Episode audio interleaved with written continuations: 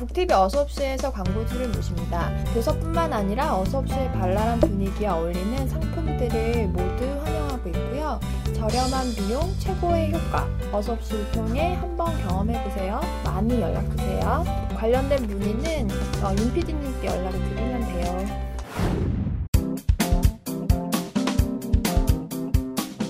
TV 어서옵쇼 12번째 시간, 오늘 두 번째 잡담 시간인데요. 오늘은 바이러스를 주제로 이야기 나누고 있어요. 첫 번째 잡담, 종말의 사자 바이러스 이야기 나눠봤고요. 두 번째 잡담 시간은 저희가 가져온 책들을 좀 더 자세히 소개해드리도록 하겠습니다. 음, 허희 씨가 가져온 책도 제목이 되게 재밌네요. 예, 제가 가져온 책은 서민의 기생충 열전이라는 책입니다. 음, 서민, 어, 서민이 일반 서민이 아니라 저는 서민입니다. 이게 아니고요. 어, 이 작가분의 성함이 서민이세요. 서민. 네. 어. 뭐 장- 성이서 이름이 민. 음. 네. 그래서 좀 특이한데요. 네. 어, 잠깐 뭐 양력을 소개해 드린다면, 이거 양력을 본인이 쓰셨나 봐요. 되게 재밌어요. 어. 어, 뭐 몇 구절만 읽어볼게요. 서울대학교 의과대학 본과 4학년 때 선택의학 과목으로 기생충학을 선택했다가 어릴 적 못생긴 외모로 인해 고생했던 자신의 모습처럼 외모로 인해 탄압받고 있는 기생충에 관심을 갖게 됐다. 이렇게 시작을 해요. 실제로? 어, 양, 아니, 실제로가 아니라 양력이 그렇게 써 있어요. 근데 거기 사진 없나요? 어, 사진이요. 네. 사진이 어, 책의 본문에는 없고요. 네. 그 앞에 띠지라고 해야 되나? 네. 예, 거기에는 실려 있어요. 못생기셨어요. 이분 방송 출연도 많이 하시고요. 아. 네. 어. 베란다 쇼? 네, 컬트의 베란다 쇼? 거기도 거의 나오셔서. 고정 패널로 출연하고 네. 계세요. 아. 그래서 저는 이 책을 굉장히 재밌게 봤어요. 읽은 그러니까- 사람마다 재밌다보다 어. 재밌다보다 얘기하더라고요. 그 이분이 갖고 있는 문제 의식도 그런 것 같아요. 그러니까 이분도 그 대학에서 교수로 네. 뭐 재직을 하고 있지만 교수들이 계속 연구서만 내는데 네. 그게 물론 그, 그 승진과 교수 자리를 유지하기 네. 위해서는 어쩔 수가 없는 부분도 분명히 있는데 그러다 보니까 대중들과는 점점 멀어진다는 음. 거죠. 그래서 대중들과 소통할 수 있는 쉽고 재미 있으면서도 깊이가 있는 책을 쓰는 게 음. 어, 이분이 갖고 계신 어떤 목표인 것 그럼 같아요. 원래 그럼 생물학과 교수님이세요? 아 이분요. 네. 어 이분이 단국대학교에서요 기생충학을 가르치고 음, 계시대요. 실제로요? 아 예, 실제로요. 소질이가 기생충이군요. 기생충이에요 계속. 기생충 학과가 있어요? 어, 그런가 봐요. 어. 의대에. 어. 어, 그래서 여기서 이렇게 하고 있, 있고요. 어, 이 기생충에 대한 얘기가 어렵지 않고요. 굉장히 재밌게 서술이 돼 있어요. 그래서 뭐 기생충에 대한 정의부터 시작해서 뭐 기생충이 어떻게 번식을 해나가고 그다음에 기생충의 역사가 어떻고 그다음에 기생충의 종류에 무엇이 있는지. 아 그런 그래- 얘기들을. 기- 근데 저는 기생충이 음. 이렇게 많은 줄 처음 알았어요. 어. 저희 학교 다닐 때 먹던 약은 음. 충제 이런 거. 네. 네. 그것도 기생, 기생충 약 아니에요? 맞아요. 근데 이제 음. 그 구충제로 퇴치가 되는 기생충이 있고 네. 안 되는 기생충이 있고 음. 뭐 이렇더라고요. 어. 그래서 어, 이걸 읽으면서 또 재밌었던 게 그 이제 연구를 하잖아요. 네. 기생충학자들이. 근데 뭐 보통 어떤 물리학이나 이런 건 막 수식으로 계산하고 네. 그다음에 생물학자들은 막 그 세포 배양해 가지고 네. 배양액 넣고 이렇게 하잖아요. 근데 기생충학은 어떻게 하겠어요? 기생충을 그러니까 이게 네. 이제 뭐 물론 동물 실험도 하겠죠. 거의 뭐 변이나 이런 거 살펴보는 거 아니에요? 아니에요. 아니에요? 아. 증상을 알아야 되니까. 근데 네. 동물한테 물어볼 수가 없잖아요. 너 네, 지금 어떠니? 네. 그냥 이거 할 수가 없잖아요. 네. 쥐한테. 네. 그러니까 이걸 본인들이 직접 먹는 거예요, 기생충을. 진짜로. 어, 농담이 아니고. 저, 전 그래서 이걸 어. 깜짝 놀랐어요. 그래서 제가 보여드, 좀 읽어드릴게요, 네, 그 장면을. 이거 얼마나 제가 충격을 받았는지. 장 디스토마의 세계적 대가이신 서울의대 채종일 교수는 이 기수- 기생충에 걸리면 어떤 증상이 생길지 또 몇 마리쯤 감염돼야 증상이 나타날지 궁금했다. 기생충학의 오랜 전통답게 채 교수는 스스로 실험 대상이 되기로 하셨고 연구원으로 일하던 김재입 선생에게 도움을 청했다. 호르텐스극구흡충 실험도 김 선생은 흔쾌히 수락했는데 채 교수는 미꾸라지에서 호르텐스 극주, 극구 흡충의 유충 34마리를 꺼낸 뒤 자신은 7마리를 먹고 김 선생에게 27마리를 줬다. 당시 34세로 젊었던 최 교수가 42세의 김 선생보다 더 적은 수의 유충을 먹은 건 비판의 소지가 있다. 하지만 실험의 취지가 몇 마리가 감염돼야 증상이 생기나 였기 때문에 7대 27로 나눈 건 어쩔 수 없는 선택이었고 기생충에 대한 사랑이 김 선생이 더 컸던지라 27마리짜리는 김 선생이 몫이 됐다. 결과는 다음과 같았다. 라고 하면서 이제 기록들이 나와요. 어떻게 속이 더부룩하고 설사가 어떻게 나오고 이렇게 쭉 나와요, 진짜로. 아니 이게 서울대 교수님들이에요. 아이고, 그래서 우리나라의 기생충학의 역사가 그리 길지 않지만. 지금 굉장히 그 세계에서 네. 그 혁혁한 공로를 세우고 있는 것도 이런 분들의 살, 살찜성이 바탕이 됐기 때문에 희생정신. 진짜 많이 드세요 정말로 세상에. 어, 좀 놀랐어요 아 이거 교수님들이 이러한 어, 노력과- 노력을 하시는구나 어, 그래서 전 많이 배웠어요 근데 그 기생충이 별로 건강에는 해롭지 않나 봐요? 이 기생충이요 해로운 기생충도 분명히 있는데요 네. 디스토마 같은 거 특히 그래요 간 디스토마? 어, 이런 거. 네. 그게 이제 뭐 췌장 아니 저기 췌장이 아니라 그 담낭에 뭐 암을 유발하거나 어. 이런 식의 어, 그 부작용을 일으키는데요. 근데 좋은 기생충들도 좀 있어요. 어. 그리고 특히 기생충이 몇 마리 있어도 괜찮은 게 뭐냐면 네. 이게 왜 요즘 비염 알레르기라고 막 네. 얘기들 많이 하잖아요. 아, 막 이렇게 재, 재, 재채기 많이 네. 나오고 콧물이 계속 흘러라고 하면서 막 약 먹는데 그 여기서 하는 얘기는 그거예요. 아, 원래 우리가 그 기생충과 말하자면 공생하는 관계로 계속 살았다는 거예요, 인간이. 네, 네. 근데 어느 순간 구충제 먹고 그다음에 음. 너무 깨끗한 환경이 네. 되면서 기생충이 거의 박멸되다시피 하면서 인간의 면역 체계가 적응을 못 하는 거예요. 아이고. 어. 이제 공격을 해야 되는데 공격할 대상이 없는 거죠. 음. 그러니까 이제 비염 알레르기라든가 뭐 이런 게 자가 면역. 질환 같은 아. 음. 아토피라든가 이런 것들이 이제 생- 생겨 나는데 어, 재밌는 건 기생충을 이 감염된 어, 사람의 경우에는 알레르기의 비율이 극히 낮다는 거예요. 그러니까. 어, 정말로 그래서 이런 게 있어요. 네. 기생충이 박멸된 나라에선 알레르기 질환이 많은 반면 베네수엘라나 에콰도르처럼 기생충이 많은 나라들에서는 알레르기가 드물다는 사실을 밝혀냈다. 음. 음, 이렇게요. 아. 그래서 비염으로 고생하시는 분들이 계시다면 진짜 몇 마리 키워봐야 그렇죠. 몇 마리 키우셔도 나쁘지 않다는 거죠. 특히 그 제가 키우고 싶은 게 너무 재밌어요 지금. 아니 재밌죠. 이 책이 너무 재밌어요. 마리 키우는 아니 특히 편충이 어. 편충이라고 하는데요. 어. 그 편충이 굉장히 아름다운 기생충이에요. 진짜로. 그래서 음. 편충이 한 3cm에서 5cm 정도인데요. 그러니까 보통 회충이 30cm 정도예요. 어, 좀 징그럽네요. 네. 30cm면. 그리고 30cm라고 뭐 길다고 생각하시겠지만 여기에는 2m가 넘는 기생충이 있어요. 세상에. 장을 쫄쫄쫄 말아가지고. 어. 아니 그게 이렇게 끄집어내면 진짜 네. 2m씩 나오는 거예요. 그래서 자기 그 어떤 건장한 남자가 네. 병원에 와서 자기 몸에 이런 게 나왔다. 근데 너무 거대하다. 뭐 이런 에피소드도 있어요. 세상에. 근데 편충은 너무 아름다워서 네. 저는 좀 키워보고 싶고요. 특히 해가 없대요. 어, 편충은 그래요? 거의 해가 없대요. 음. 물론 그 편충이 장을 막는 경우가 있대요. 아, 그러니까 한그 이게 300마리쯤 되면 장을 막는데요.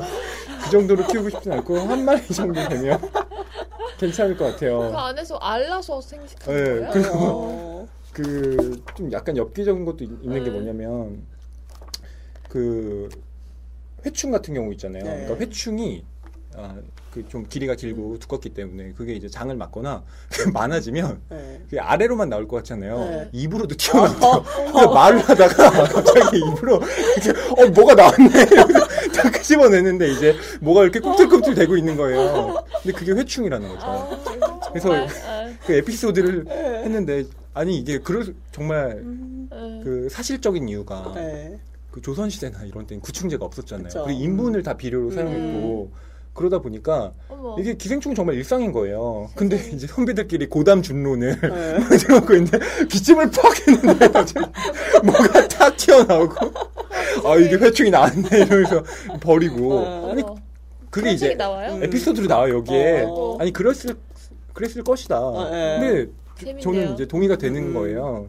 그리고 또 세상에. 재미있는 그것 중에 하나가 아, 광절 열두 조충이라는 게 있어요. 네. 근데 이 기생충은 보통 이제 기생충의 수명이 그리 길지 않은데 이 기생충의 수명이 20명 정 20년 정도래요. 그래서 인생을 함께 하네요. 그렇죠.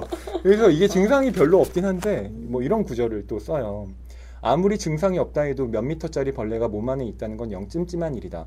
게다가 이 벌레의 수명은 20년에 달하고 최고로 오래 산 건 25년이나 되니 자칫하면 내 청춘을 광절 열두 조충과 함께 보냈다며 한탄하는 사람이 나올 수도 있다.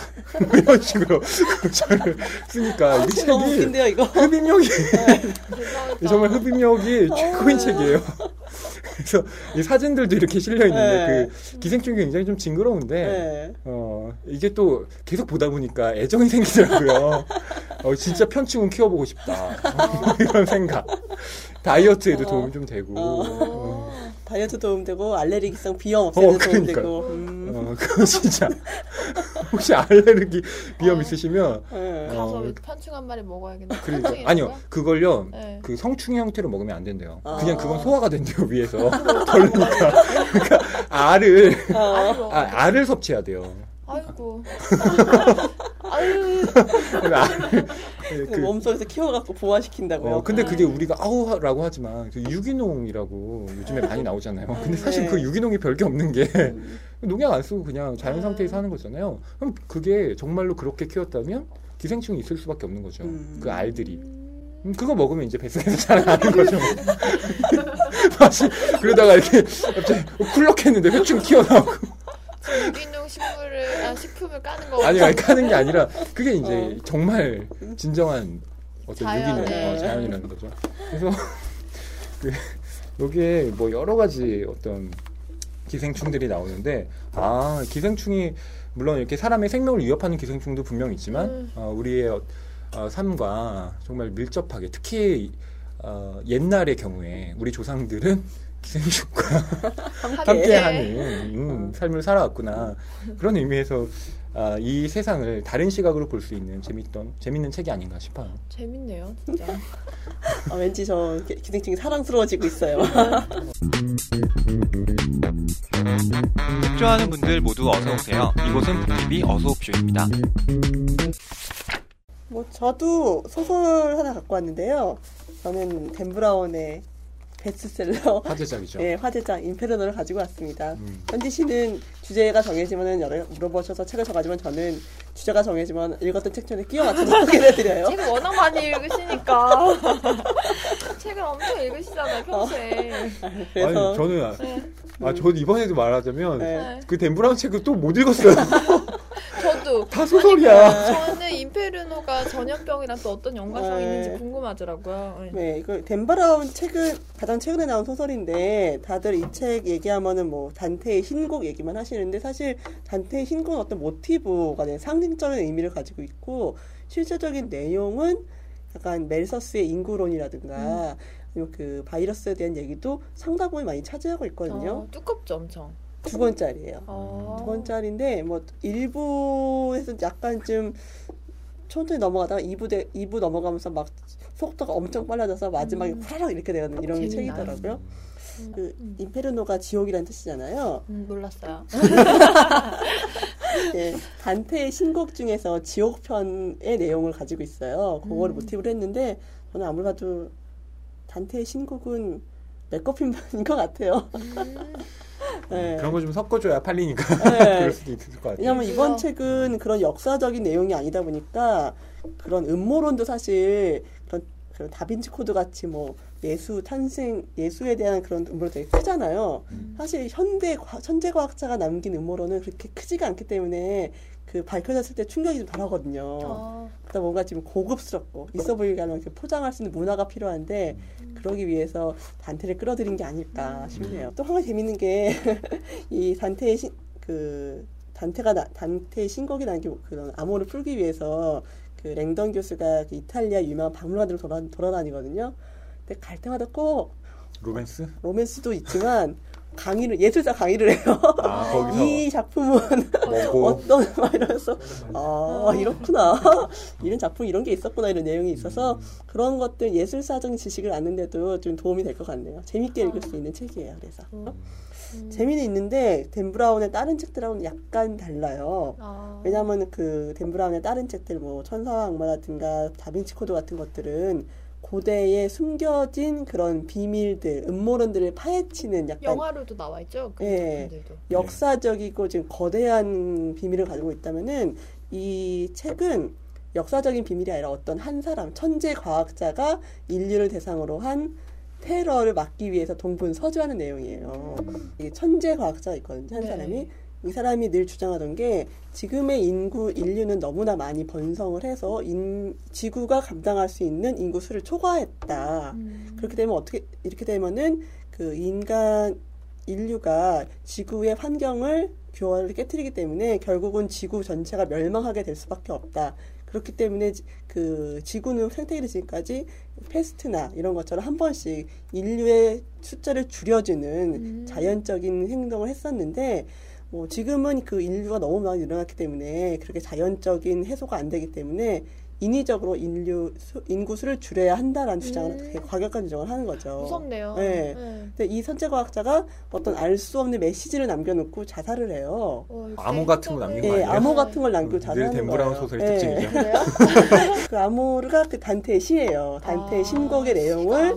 단테의 신곡을 변형시켜서 음. 암호를 남기고 그 랭던 교수가 그 암호를 풀기 위해서 그 이탈리아 갔다가 막 왔다 갔다 하는 내용이거든요. 어, 그 영화를 만들면 진짜 엄청 스케일 크겠네요. 영화도 만들어진다 그러더라고요. 어. 맞아 스케일이 되게 크고 결국은 그 알고 봤더니 그 사람이 그 선제과학자가 어떤 한 그 인류를 3분의 1을 줄일 수 있는 생물학적 무기를 어딘가에 숨겨놓은 거예요. 그래서 아. 그게 어떤 한 날짜가 되면은 터지게. 퍼지, 어, 퍼져나가게. 음. 어. 그래서 그 마지막 날 대량 그 살상 무기. 대량 살상 무기처럼 그걸 어. 찾기 위해서 랭던이 단테의 신곡과 이탈리아 박물관들을 뒤지는 내용인데 음. 처음에 약간 좀 생뚱맞아요. 어. 갑자기 로- 랭던이 기억 상실 상태에서 깨어나거든요. 어, 어허. 웬 기억상 아, 나그 천보 약간 깼어요. 어. 극적인 상황 설정을 했군요. 네. 아니 이건 웬 삼류 드라마라는 생각을 한국식. 했지만 요새 보니까 네. 한류가 그런 데서 오는 것 같기도 해요.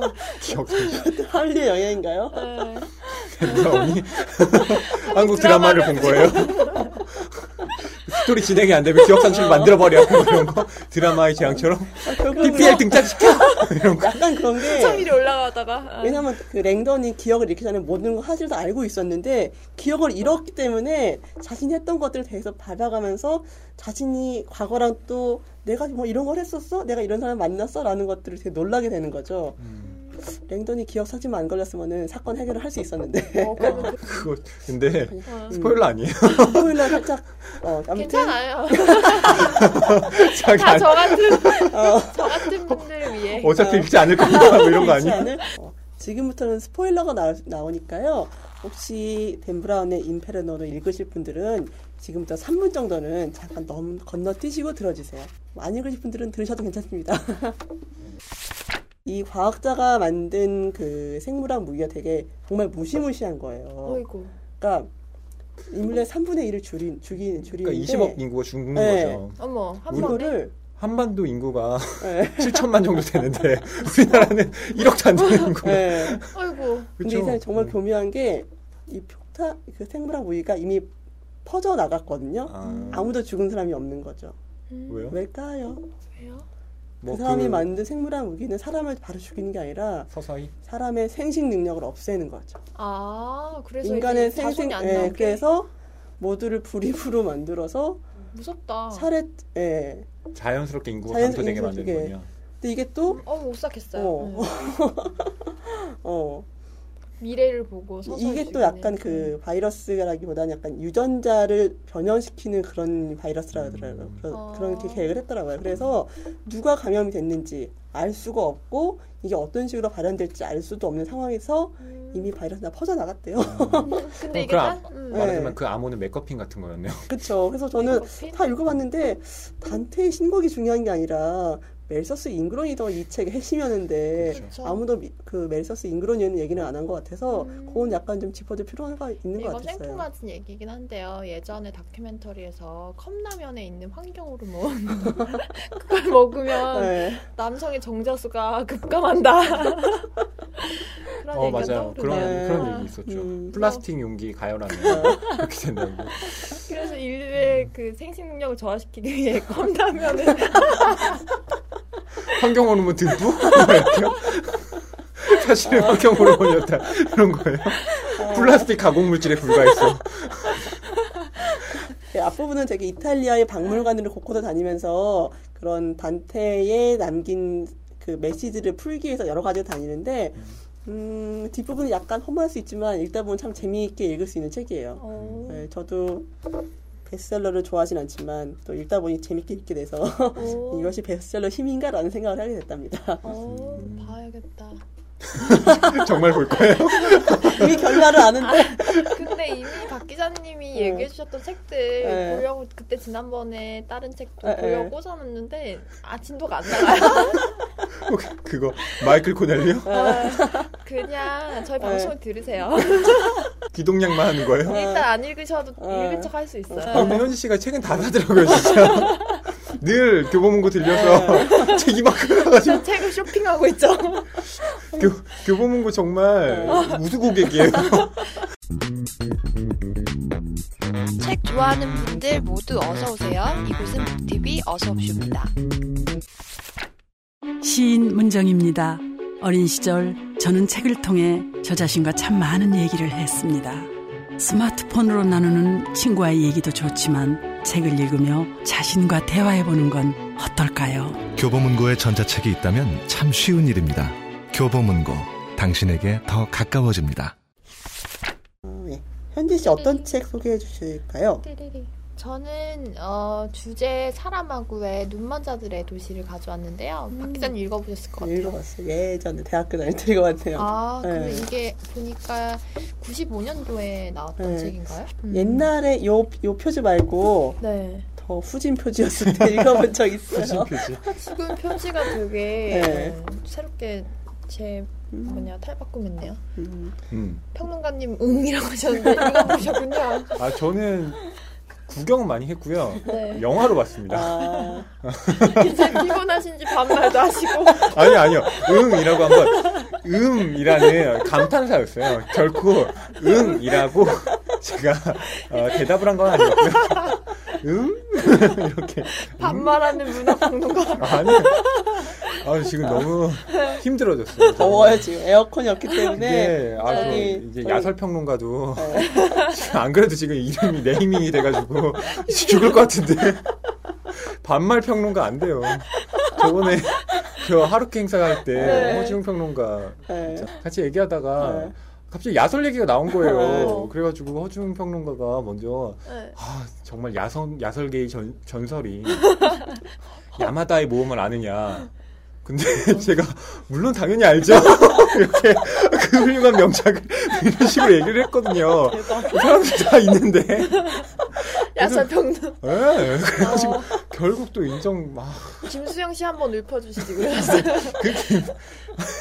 아니 이게 아, 아무튼 좀 그래요. 죄송합니다. 어. 네. 제가 보니까 이 사람하고 그 작가는 98년도에 노벨 문학상을 수상했고요. 네. 2010년도에 87세 나이로 이미 돌아가셨더라고요. 근데 이분 노벨 문학상 받으신 작가들은 되게 꼬장꼬장하시고 대쪽 같 대쪽 같다기보다 정말 약간 괴팍한 음, 노인이셨거든요. 아, 그 네. 이분이 책도 되게 여러 권을 내셨는데요. 그 보니까 이 눈먼 자들의 도시 외에도 눈 뜬 자들의 도시, 네. 이름 없는 자들의 도시, 이 도시 시리즈를 비롯해서 돌뗏목, 동굴, 도플갱어, 리스본 쟁탈전, 예수복음 같은 책들을 썼다는데 이 책을 읽고 나서 다른 책들도 한번 보고 싶어졌어요.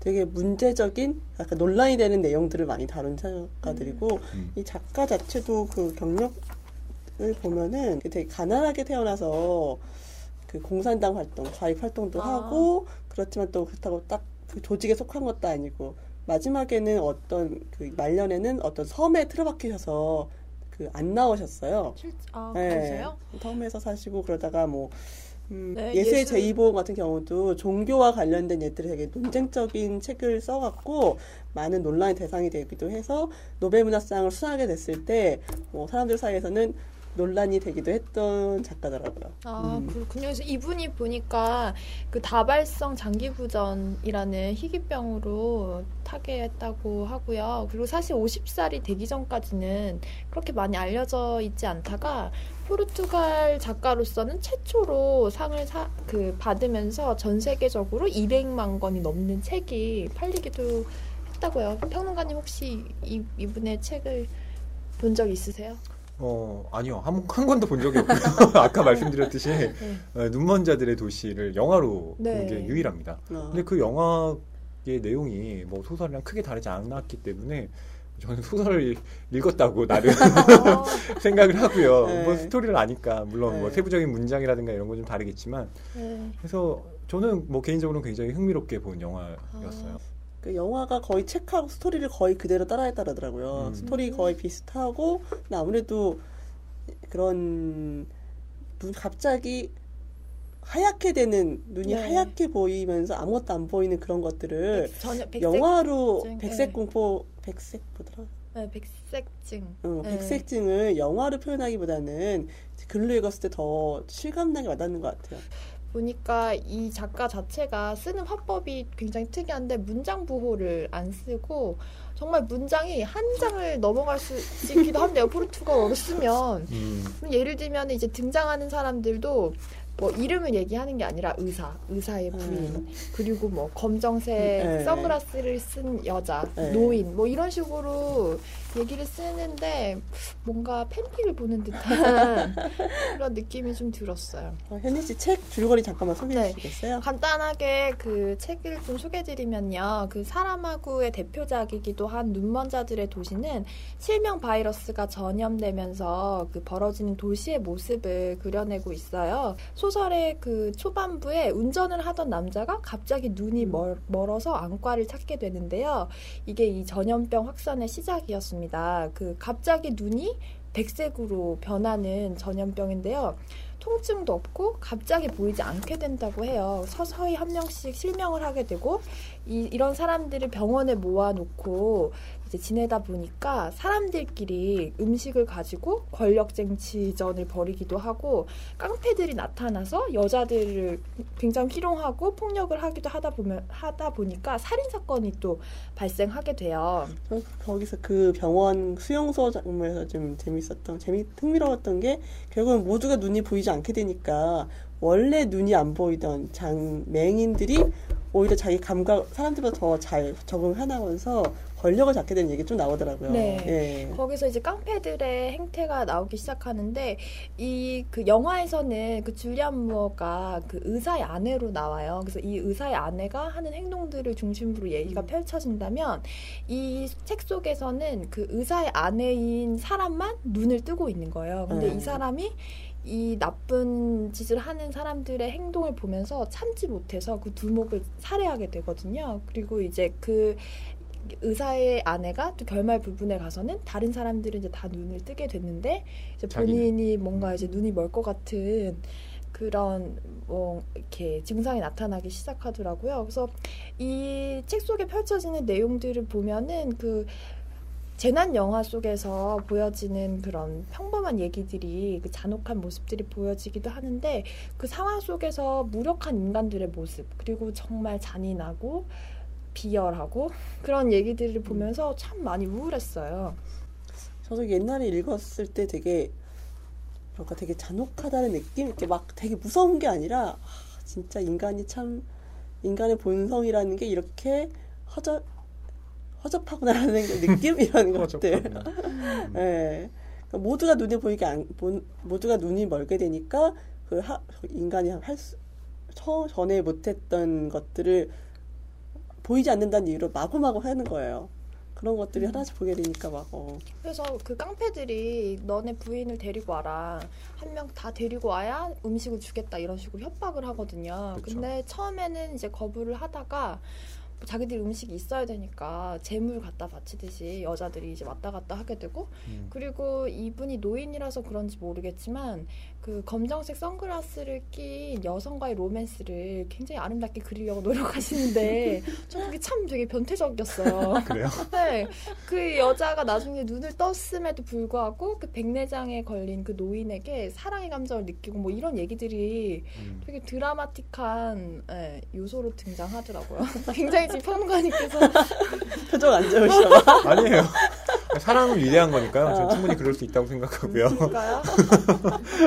저는 사랑의 힘을 믿어요. 어, 인간에 대해서 그렇게 뭐랄까 긍정 낙관적인 얘기는 아니더라고요. 음. 되게 약간 비관적인 내용인데도 읽고 나면은 뭐랄까 인간에 대한 뭐 희망을 조금 갖게 하는 음. 이런 내용인 것 같아요. 근데 뭐 눈이 만약에 멀었다고 했을 때, 아, 자, 이제 우리는 열심히 다 힘을 모아서, 자, 아름다운 세상을 만들어 나가는 거야?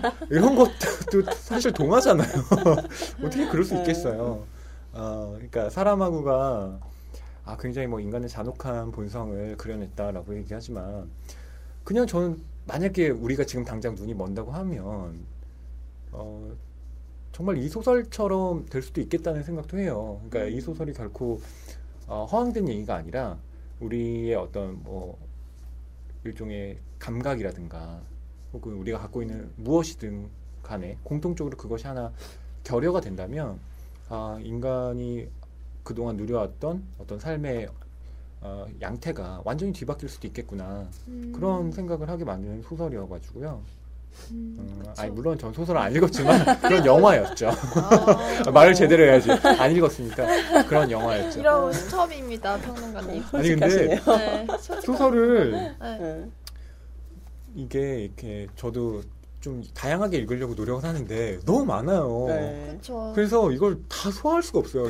좀 시도 읽어야 돼, 평론도 읽어야 되고, 그리고 이게 뭐 철학서도 네. 읽어야 돼요. 그러니까 네, 다 사실. 음, 문학 작품을 음. 뭐 문학 평론하는 사람들이 되게 많이 읽을 것이다 이렇게 네. 얘기를 하, 그러니까 생각을 하실지 모르겠지만 어, 생각보다 그렇게 많이 읽지는 못해요. 어, 어, 그게 지겨워요. 솔직히 말하면 그러네. 어, 아니 그러니까 계속 소설만 읽기가 너무너무 네. 지겨운 거예요. 맞아. 여, 이것저것 장르 바꿔가면서 읽어야 네. 되겠죠. 그리고 그 뭐 다른 아까 우리 과학 그 네. 바이러스 폭풍 네. 같은 거 있지만 그거 오랜만에 봤는데 정말 재밌는 거예요. 저는 아, 이거 소설이 아니라서 너무 재밌네. 술술 넘어가는 거예요. 그런 거 아니에요. 시험 기간에 다른 소설책 보면 재밌는 것 같아요. 아 근데 이제 네. 독뭐 이건 뭐 책 팟캐스트니까 한 네. 얘기지만 어, 독서의 편식은 좀 위험한 것 같아요. 그러니까 음. 뭐 제가 문학 평론 한다고 하지만 제가 막 문학책만 읽은 건 아니거든요. 만화책만 읽으시잖아요. 그러니까 만화 많이 읽고 영화 마- 영화도 보고 그 다음에 네.